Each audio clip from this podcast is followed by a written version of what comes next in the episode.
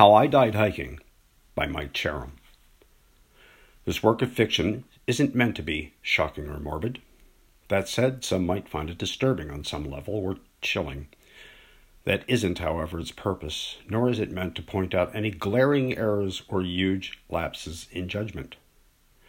You'll find, in fact, that this could really happen to anyone. It can creep up on us, one moment an innocuous experience, the next something more the scariest part, and this is no alternative fact, is that no matter how much we know, if we lose it upstairs, if we can no longer reason, the downward spiral can be swift and irreversible without intervention. That is this story's purpose. Chapter 1 Like any other day. The day began on the warm side. Light winds and clear skies were noted on the 4:50 a.m. summit report. The forecast told of increasing winds and dropping temperatures, courtesy of a front also possibly bringing snow squalls or freezing rain late in the afternoon or early evening. Being a fast hiker, I'd figure I'd be up and back well before any of that nastiness rolled in. I was going to go do this with a buddy of mine, but he ended up fighting a bug, according to a text he sent me at 3 a.m. I was on my own. No big deal. I've gone on many winter hikes. So many I've lost count. I may be from out of state, but this is no reflection on my ability. I greenlighted my trip without giving it a second thought. After a quick breakfast, I hopped in my car and made for the mountains. The mountains are calling, and I must go, I posted to my friends on Facebook in the wee hours of the morning. Before I knew it, the soul sucking, mind numbing drive was over and I was on trail. It was nice. I was cruising up the mountain, taking it in big strides. Since the forecast for the better part of the day was decent, I didn't bring my really heavy gear, so that allowed me to hike a little faster. Bear in mind, I'm experienced and didn't head out with my essentials.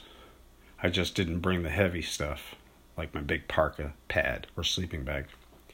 The temps were unseasonably warm and I began to sweat. I knew better than to sweat out my clothing too much, so I delayered. I could have slowed my pace too, but I wanted to be off the mountain by early afternoon, so I got down to my base layer and continued on. The effort paid off. Before long, I was in the Krummholz zone at treeline and putting a layer back on thanks to the winds. Apparently, they were building more quickly than expected. I couldn't see to the west yet, but based on the winds, I expected the front was coming in earlier than forecast. Mountain weather can be unpredictable at times. Within a half mile of my last position, the winds had picked up and the sun had become a dim gray light bulb. The clouds were descending. I loved it, actually. I was having a great day. I had the mountain to myself, it seemed. Not many people took the route that I did, so that added to my feeling of solitude. It was a bummer my buddy couldn't make it, but I was far from unhappy. I was in my happy place, after all. I finally made it to the ridge and could see westward, except, well, I couldn't. The clouds from the west had made it to the ridge at the same time I did, it seemed. So I found myself wrapped in a wet blanket of gray and white mist. I donned my hard shells. The temperatures were dropping as forecast, and soon I found myself shrouded in ice. The hood became a helmet, my trekking poles like two thickening limbs. I'd been in worse and decided to press on.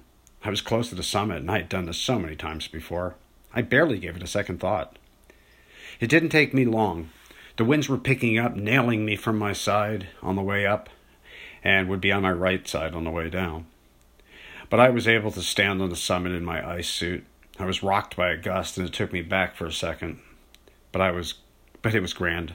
Woohoo! I shouted. I was slammed by another gust and decided enough was enough. I retreated from the summit and retraced my steps back down the mountain. Chapter 2 A Turning Point. The front came in early, that's for sure, and the wind not only grew in intensity, but it shifted direction albeit just slightly. This wasn't in the forecast, but mountain weather will always be fun like that. Now it was in my face more, so I altered my angle of descent slightly so I could see better. My goggles were able to do their job. I was heavy with ice, but the wind still tried to pick me up and set me down at times. The poles helped a lot doing their job as well. Having altered my course some, I found myself on the regular boot pack and off the regular boot pack and into some softer snow.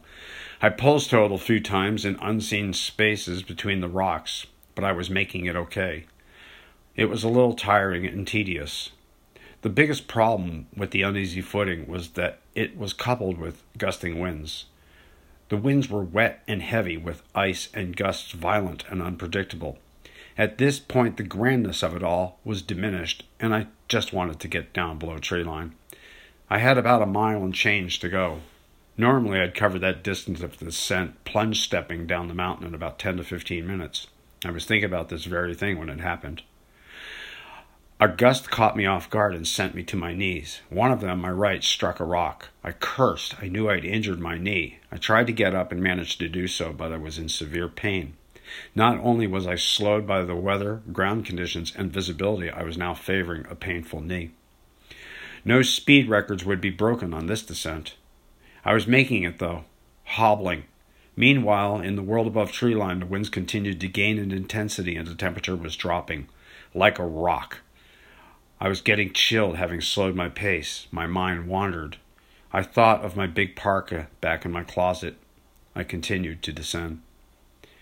A sudden gust twisted my body, causing me more knee pain, snapping at me out of my daydream. I was so laden with ice and couldn't seem to be, get rid of it. I was getting tired and cold. It was raw. Always thinking, still thinking, thankfully, I had a snack close at hand and managed to take a few bites of some dense frozen power bar. It was amazing as it thawed in my mouth. A sorely needed transformation had occurred, and I felt a surge of energy. I continued on, shouldering the wind stronger and feeling slightly warmer. I reacquired the boot pack. This would be no problem, despite my knee. I was doing okay, but falling the falling temps and increasing winds intensified the challenge. The precipitation changed from freezing rain to heavy snow, and it blew everywhere, making visibility even worse. I was still on the boot pack and not fearful of getting lost. Plus, I could use my compass if I needed to. But I was mindful of my painful knee and walking and difficult walking conditions. I continued on using up the last of my power bar buzz and once again found myself thinking of my parka.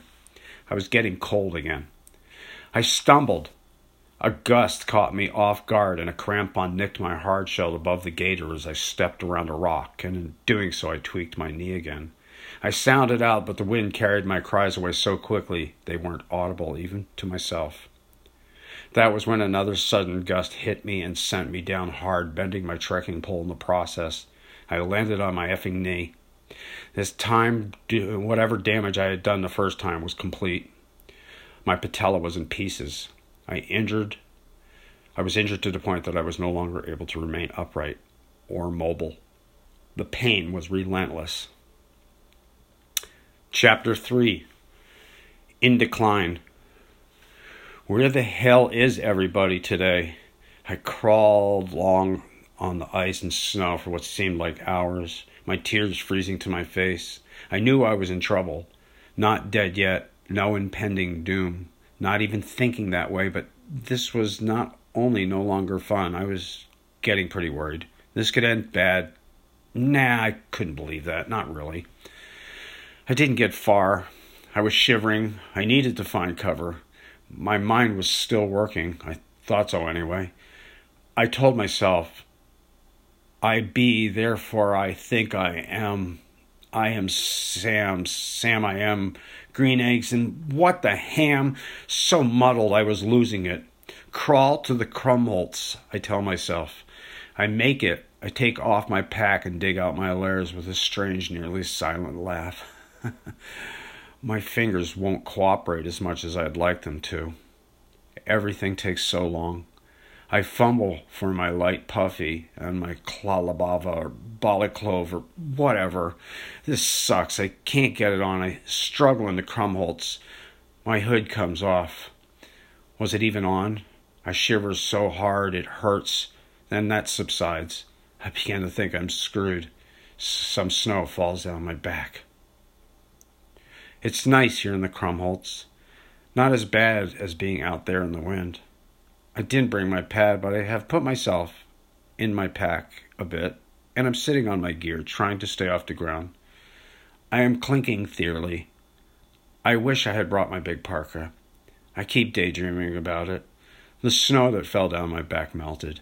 I want to eat some snow, but I need to wait a little to warm up. I eat some anyway. So good. I have some more. My knee doesn't hurt anymore. I don't think so anyway. Mm, but my pants are bloody. It's really nice in here. I bet dandelions grow in here in the summer. It feels like summer. My mind wanders.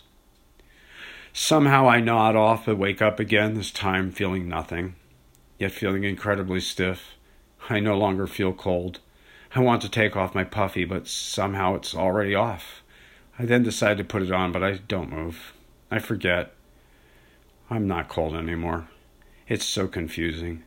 I just sit there, in my happy place. I nod off again, thinking about parkas and dandelions. Maybe I don't know that I'm thinking. Maybe I'm not thinking. Maybe I just am. Then maybe I wonder if even that's true. Day becomes night. Time moves on. I slip away into the alpine zone.